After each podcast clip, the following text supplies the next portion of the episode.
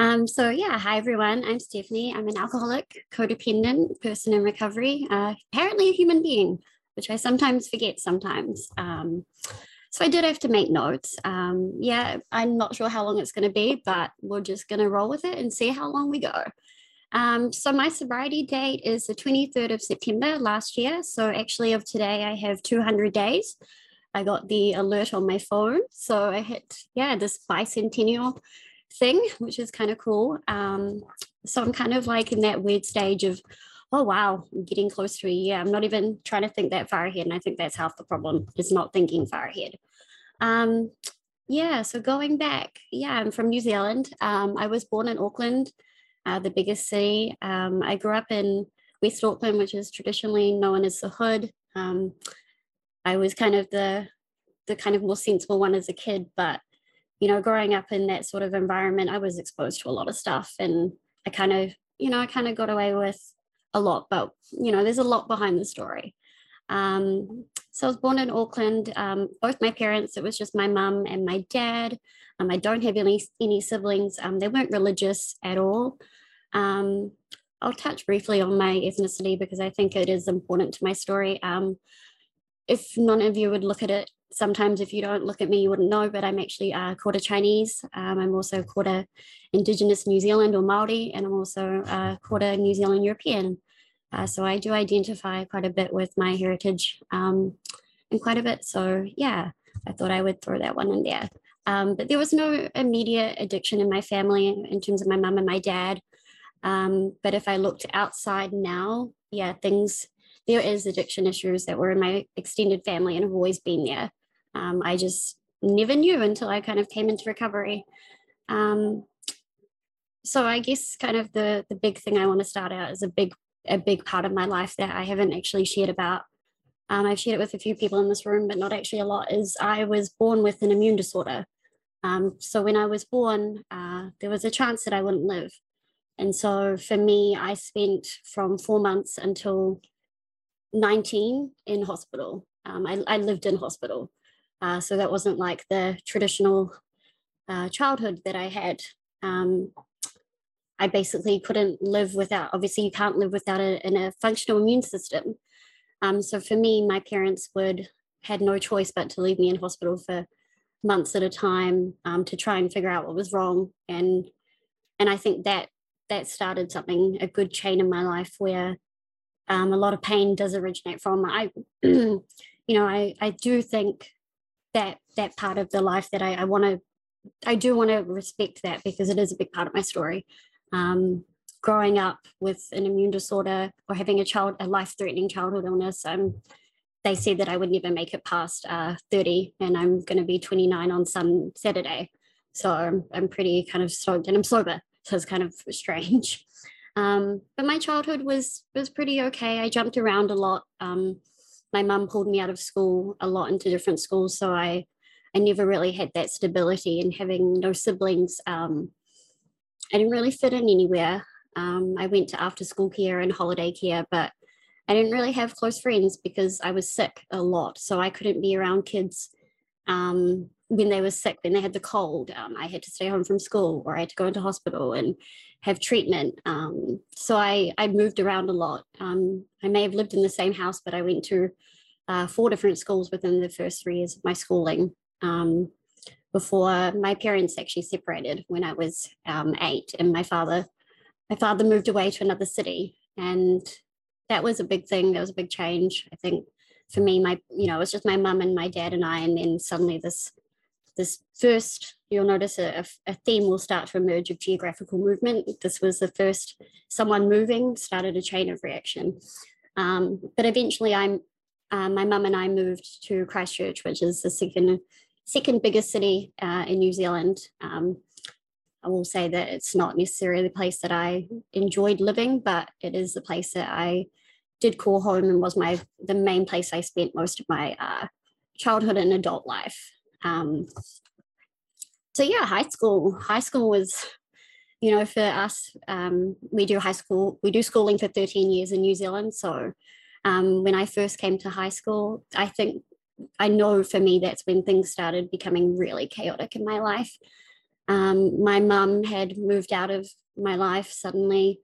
Um, I didn't know what to do, and I had to learn how to live with a, a father who was very distant and emotionally abusive.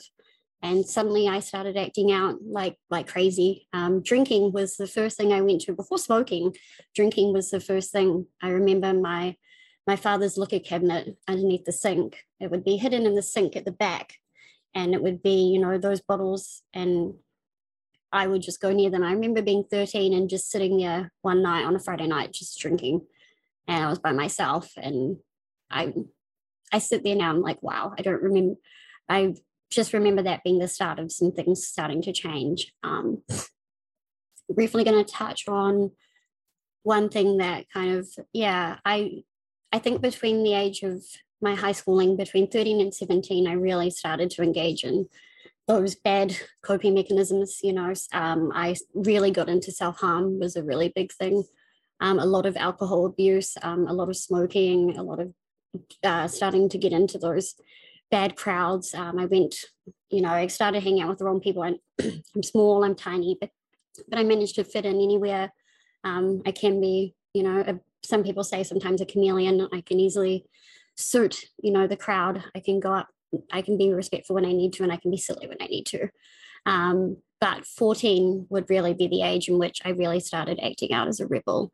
Um, but through through school, my school grades were fine. I was heavily bullied, um, and I was in hospital a lot. So I I did suffer a lot in school, um, but I had some amazing teachers, and I do thank some of them that really saw a lot in me because um, I was really sick at the time with just being in hospital a lot. Um, but at the age of um, 17, I was actually kicked out of home.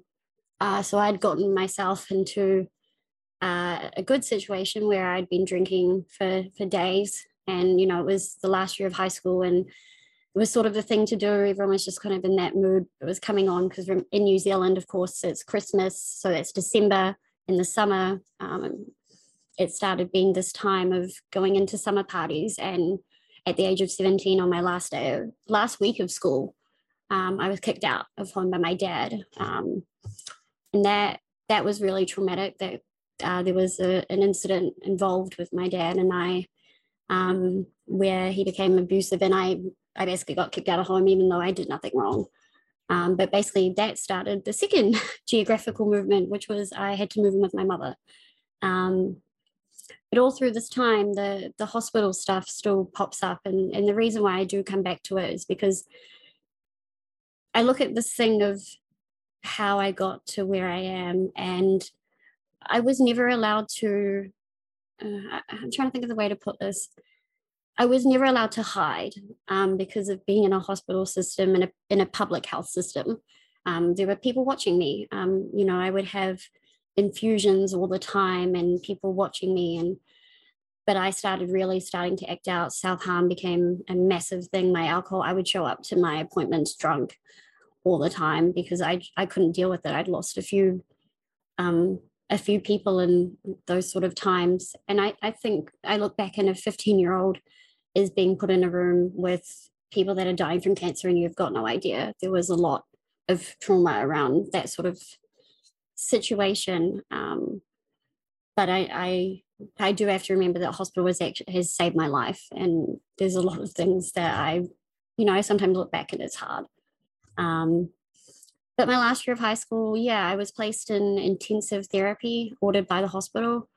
Um, after they kind of found out that I'd really started to slip down into depression, and I got that that you know got sent to a psych in the hospital and I got diagnosed with depression, anxiety, and all those things sort of coming out. And I remember straight after that um, psych assessment, me and my friend, we went straight out. We went straight out and we were, you know, you have to, only have to be 18 in New Zealand to drink. Um, so it was pretty easy for us to just go in and act, be underage and get alcohol. And we were just getting pissed in town. And, and that was just kind of yeah, it didn't really matter to me what people said or I remember that time when, oh, you got depression, you got this. Yeah, okay, let's just go and get pissed. And it didn't really matter, even with oh, being told, you know, you've got medication to take, you've got responsibilities now. Um, I started acting out still. It just continued on and on. So I've been in therapy since I was 15. I'm nearly, you know, 30, so about 14 years. Um, and then I sort of finished high school and I, I tried really hard. I think I tried to do well in school, but it was difficult. And I always kind of knew that that things would, I don't know how to put this, but I do remember at my graduation being there and um, a photo of me. And I do remember that I was drinking that night. And it was, you know, I had to go with my mom and my dad. And I actually ended up being awarded a scholarship um, for university. And I was drunk. And I, I actually can't really remember a lot of that night now that I look back. And yet, someone who I highly respected nominated me for it. And I do not remember shaking their hand at all. Um, so yeah, I, I, finished high school. I took a year off. Um, I was in the, I will say, I was in the Christchurch earthquake, the 2011 one that uh, destroyed my city. That was an incredibly traumatic experience to be a part of, and I'm not going to touch too much on it, but that was a really hard thing to lose an entire city in the space of 30 seconds. Um, that was really difficult, but I decided that I wanted to stay um, and start university, which, you know, I, when I started uni, I was uh, just coming on 18. So I was kind of, I guess for some people, they're like, oh, you, you went so late. But for me, I, I thought I already went quite early. Um, I didn't start acting out, you know, I didn't go to those parties, um, those house parties initially when I started university. I was too scared because I didn't know anyone. Um, none of my friends from high school went to university. I was one of the few. All of them sort of went into different fields. Um, but within the first two years, it wasn't long until I, th- I think in about my second to third year when I really got into making friends um, that I started drinking outside of the house because before it was kind of easy to just drink with a few friends or at home. Um, but now I had I, you know, I was on campus a lot of the time. I was with friends, so it was so much easier to be drinking and be socially drinking. And I think that that's something that I've noticed a lot is my drinking has been in times of celebration and in times of bad times. So that's been interesting to look at. Um, I was typically the sober friend. Um, I'm only four foot 11 and, and, four foot, sorry, four foot nine. My apologies. I know I need to get this right.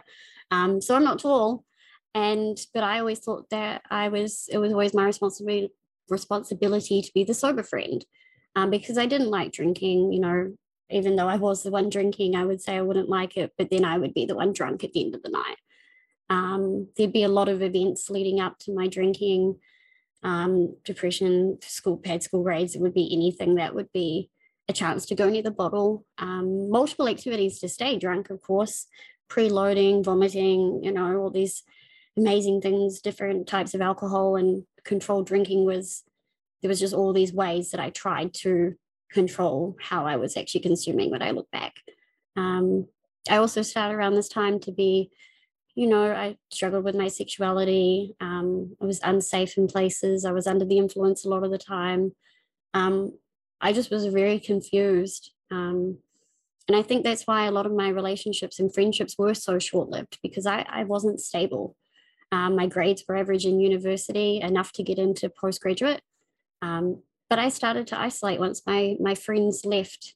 Um, my undergraduate friends left the university, and I was the only one who stayed on for a good portion of postgraduate. Um, I actually started a thesis and I got my own office. And by this time, you know, I was still drinking heavily. I was I was a weed smoker by then, so I was a smart girl that was smoking pot in her office and and drinking in her office and and you know doing all these illegal activities essentially in the office that I was not allowed to do um, around other staff and things like that. So there was a lot in that time. I, I was thinking about that before. Just this office that I used to spend hours in. I would be drunk, high.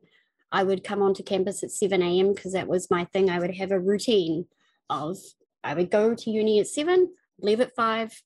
I'd arrive on campus, and then I'd immediately be in the drink or I'd be smoking weed, and that would be it. So that would be my day: study, come back out, go back and forth, back and forth, back to the.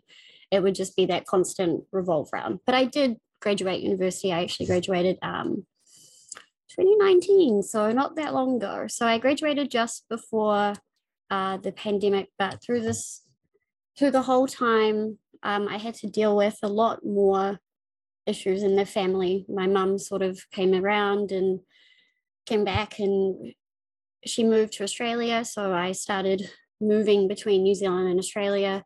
Um, the geographical movement comes up again. And I realize now I took my problems with me um, wherever I went. So, you know, they always say, like, look behind you, your shadow's there. My shadow was always there. Me flying on a plane three hours to to Melbourne to my mum, only to go out that night and get drunk and then come back home, repeat that again, then go back to New Zealand and go back to school. Um, you know, there were things like that. So all this time, I was just, yeah, I was just going back and forth between two places. And then, you know, my first sort of friends outside of university, um, I had one one really good friend, uh, and when we first met, we were it was just a was disaster from the get-go. We immediately got along and started drinking started drugging. I, it was my first friend like serious friend that i'd had um well what i thought was um to be around where i could consume drugs and because someone could help me. Because the other thing for me was you know i didn't really want to ask a lot of people. I wasn't the crazy one with um all the other drugs but alcohol was always a big one for me. So now I was kind of curious, like, let's do other things. So, you know, I made this friend. We were getting lines of cocaine, we were getting mushrooms, we were getting acid, we were getting everything. So I was really starting to get heavily into just drinking and drugging. Um, I was still acting out, I was still trying to understand who I was. Um, none of that had stopped. And especially when I would, you know, go overseas for two weeks, I would go on a bender for two weeks and then come back to New Zealand and try and get my shit together and go and teach and tutor um, students all the while. You know, we're still on benders and hungover from the plane ride and from being drunk and everything like that. So I was fully in the midst of my addiction at that point. Um, Christmas of 2019 is, is something that stands out a lot for me. I had a party that was thrown for me uh, my first ever Christmas party because I had never had a Christmas party before. Someone had thrown it for me, the person, um, and that night was one of one of the worst nights. I my drinking and dr- drugging went so haywire that I was so sick that night. With black, I blacked out. I think I blacked out by nine thirty, and the whole thing was, you know, a, a Christmas party for me to understand what it was like to be around a family because I'd never had that before. Um, yet I ruined it because I was the one puking all over the floor. And yeah, so I thought, you know, you think that would be enough. And that was enough of, an embarrassment for me.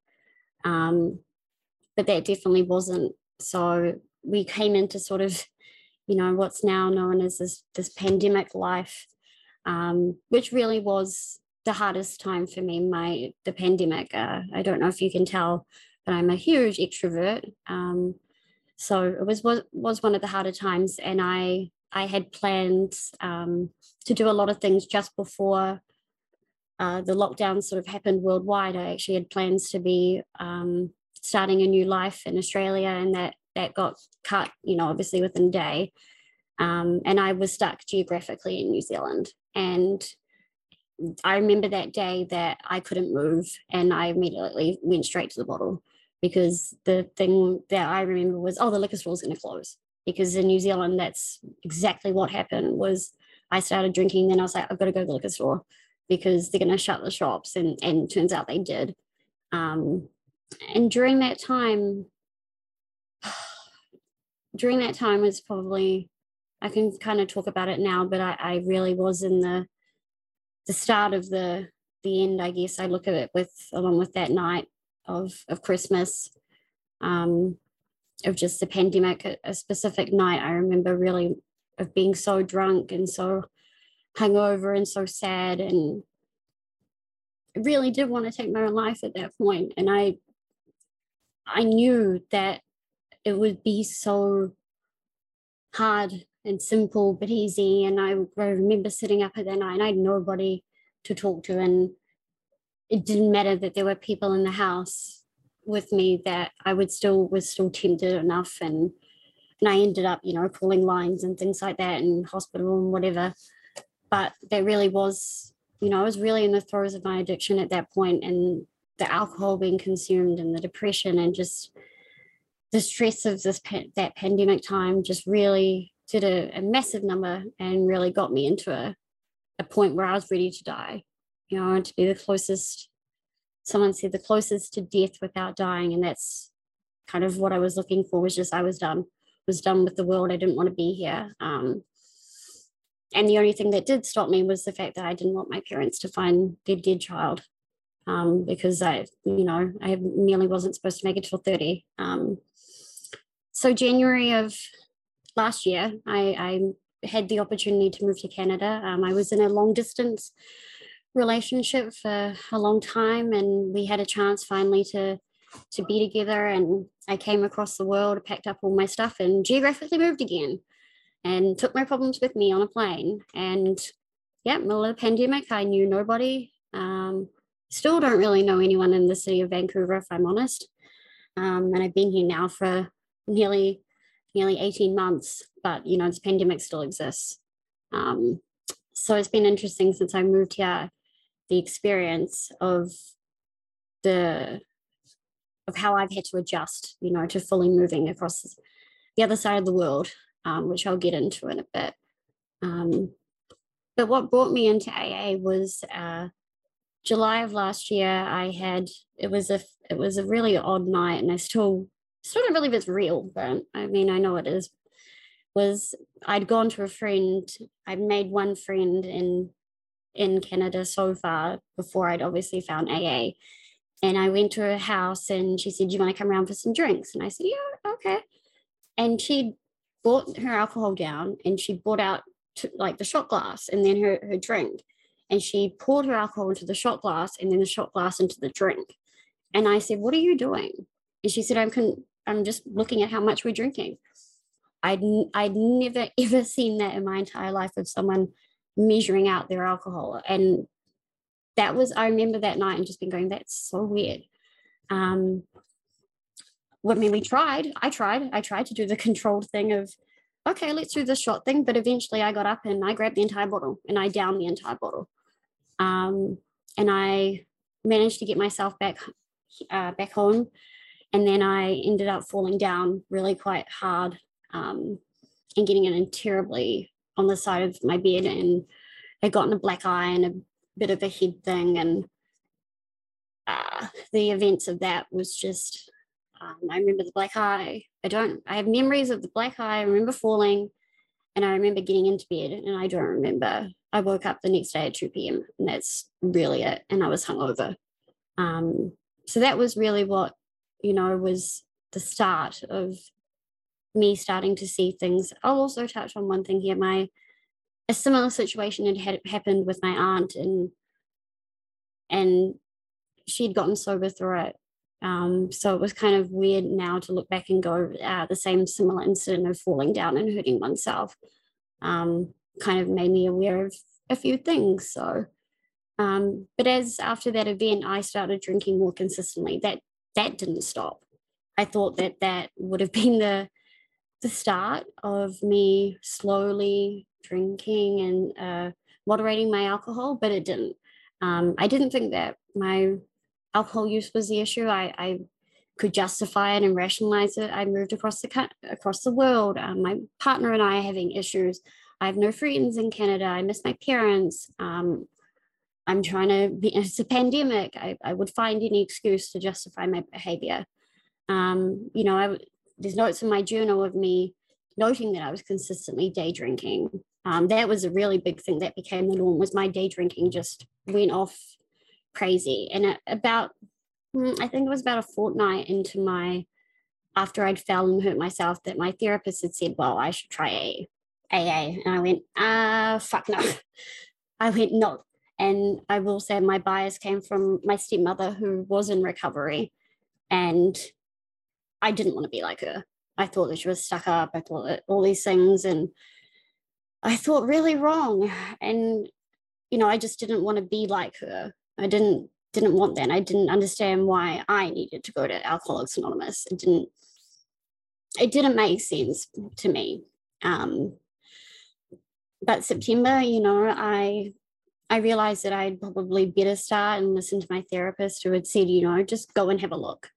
Um, so you know, I there were a few in-person meetings that were starting to pop up again after the pandemic in Canada.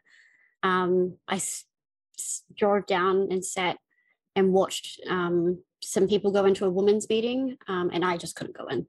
I, I sat in sat in the car and I couldn't go in. I think I went about four times, and then I thought, you know what, let's let's try Zoom. Okay, maybe maybe there's a thing that that will work. Um, and I actually found a a Vancouver queer meeting that I could attend and started going online.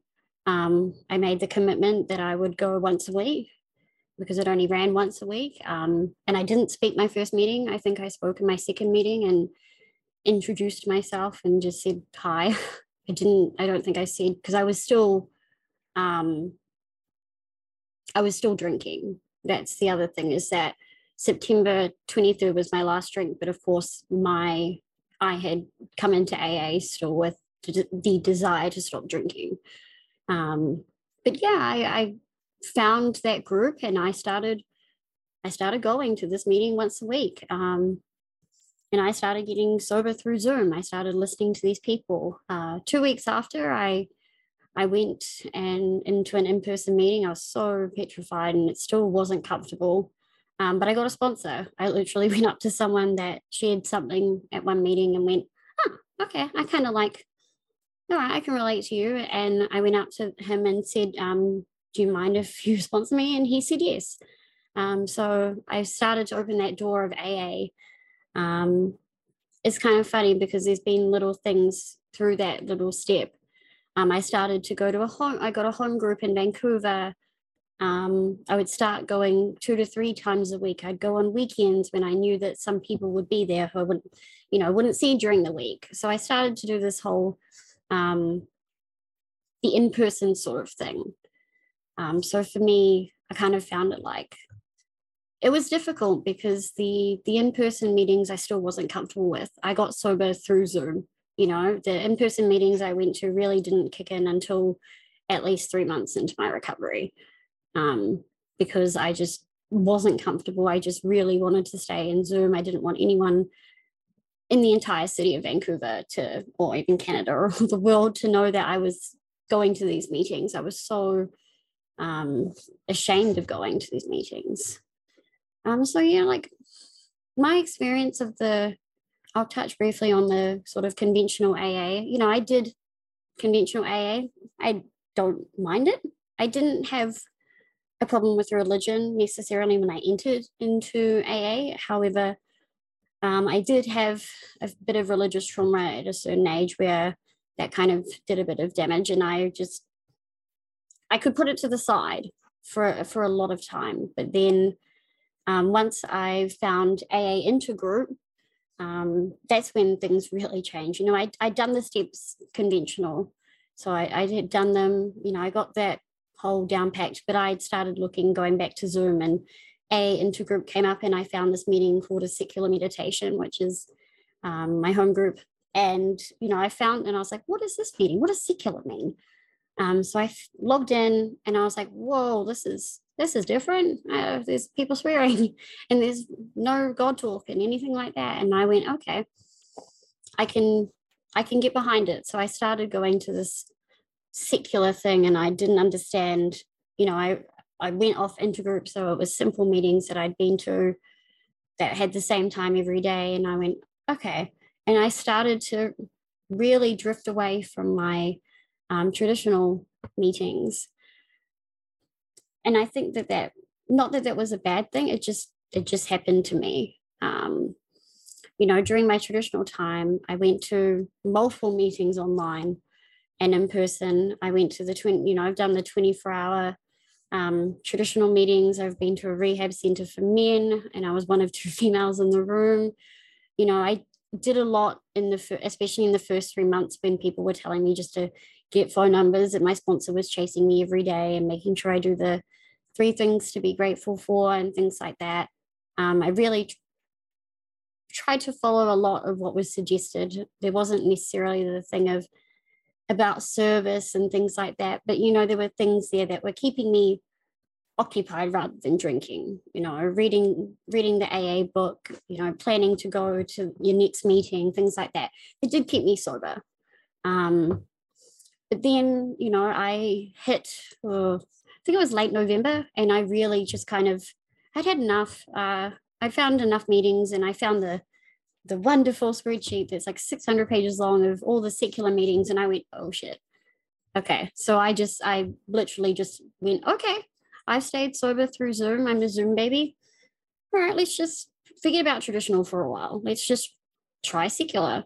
Um, and I immediately jumped at it. And I think since since November, you know, I ended up getting a planner and writing down meetings. I've just gone to as most secular meetings as I can as I can.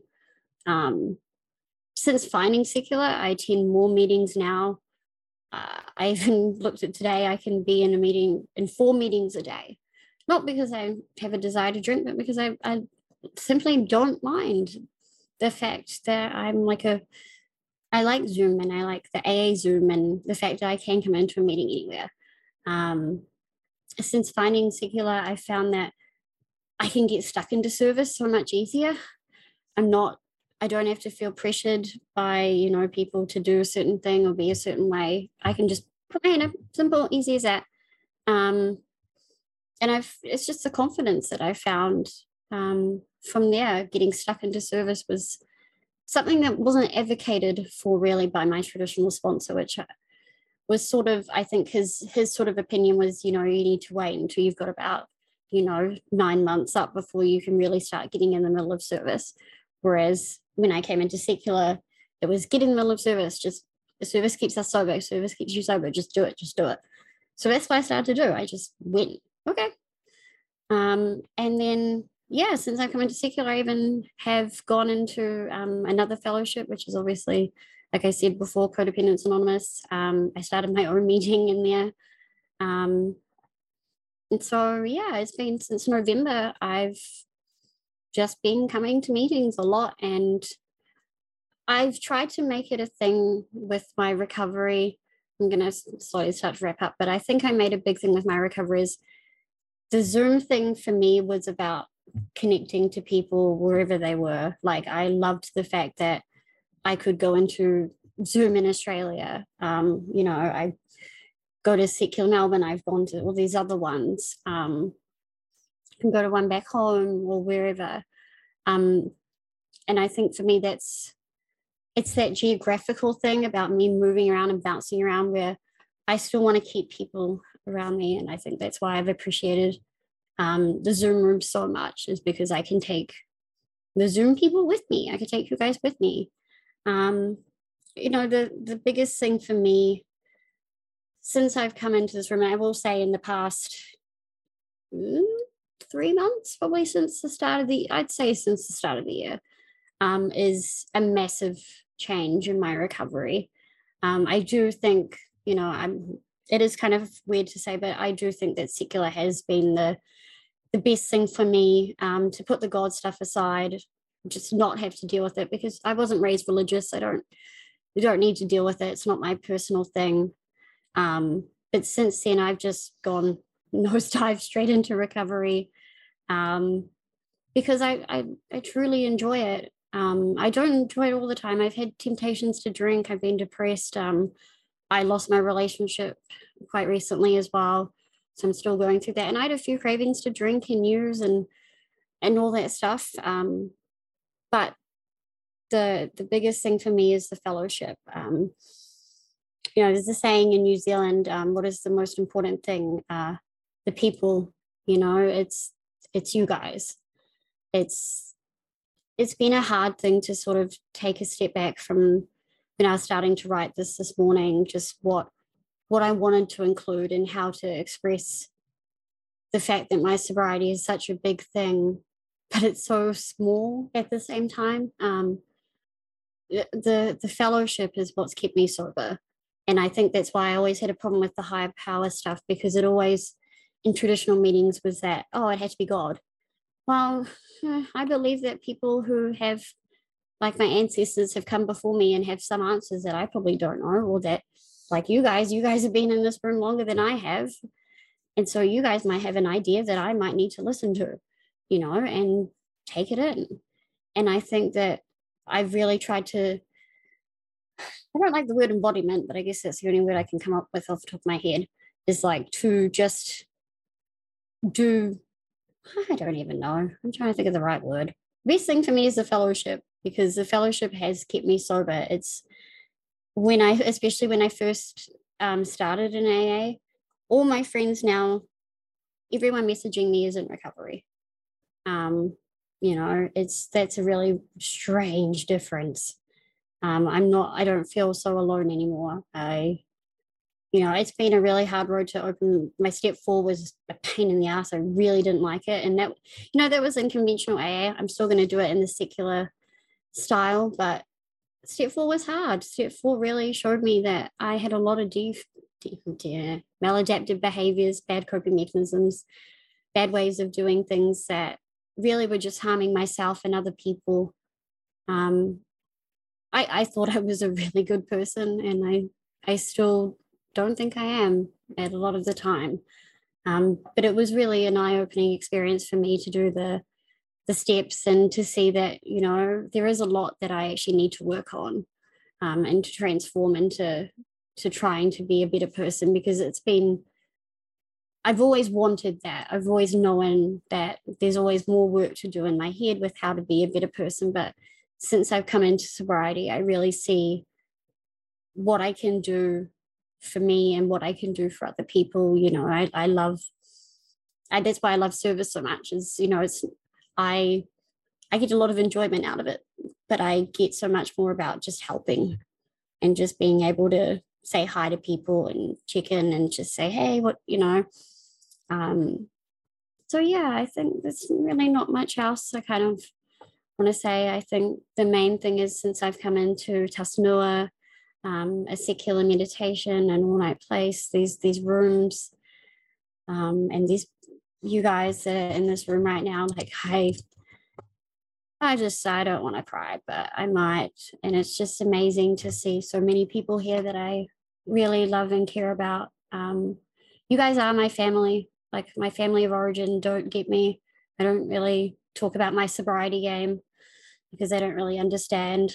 But you guys, you guys fucking get it. And I don't have to explain my entire thing to help you know you guys just get it and i'm so so grateful um it's it's so nice to just feel like i fit in i can explain and cry and i can ring someone at 12 a.m and maybe they'll answer and maybe not i can just go on in a meeting and whatever but it's the fellowship that's kept me sober it's learning that you guys have done this one day at a time and i'm only just getting started um, so I loved every single one of you guys. Uh, I could say one thing about each and every one of you, but I'm sure that I will take up more than enough time doing that. Um, but I just can't thank you guys enough and for keeping me here because I can't run away because I don't ever want to run away. I always want to run to you guys because you guys are my family. So love you.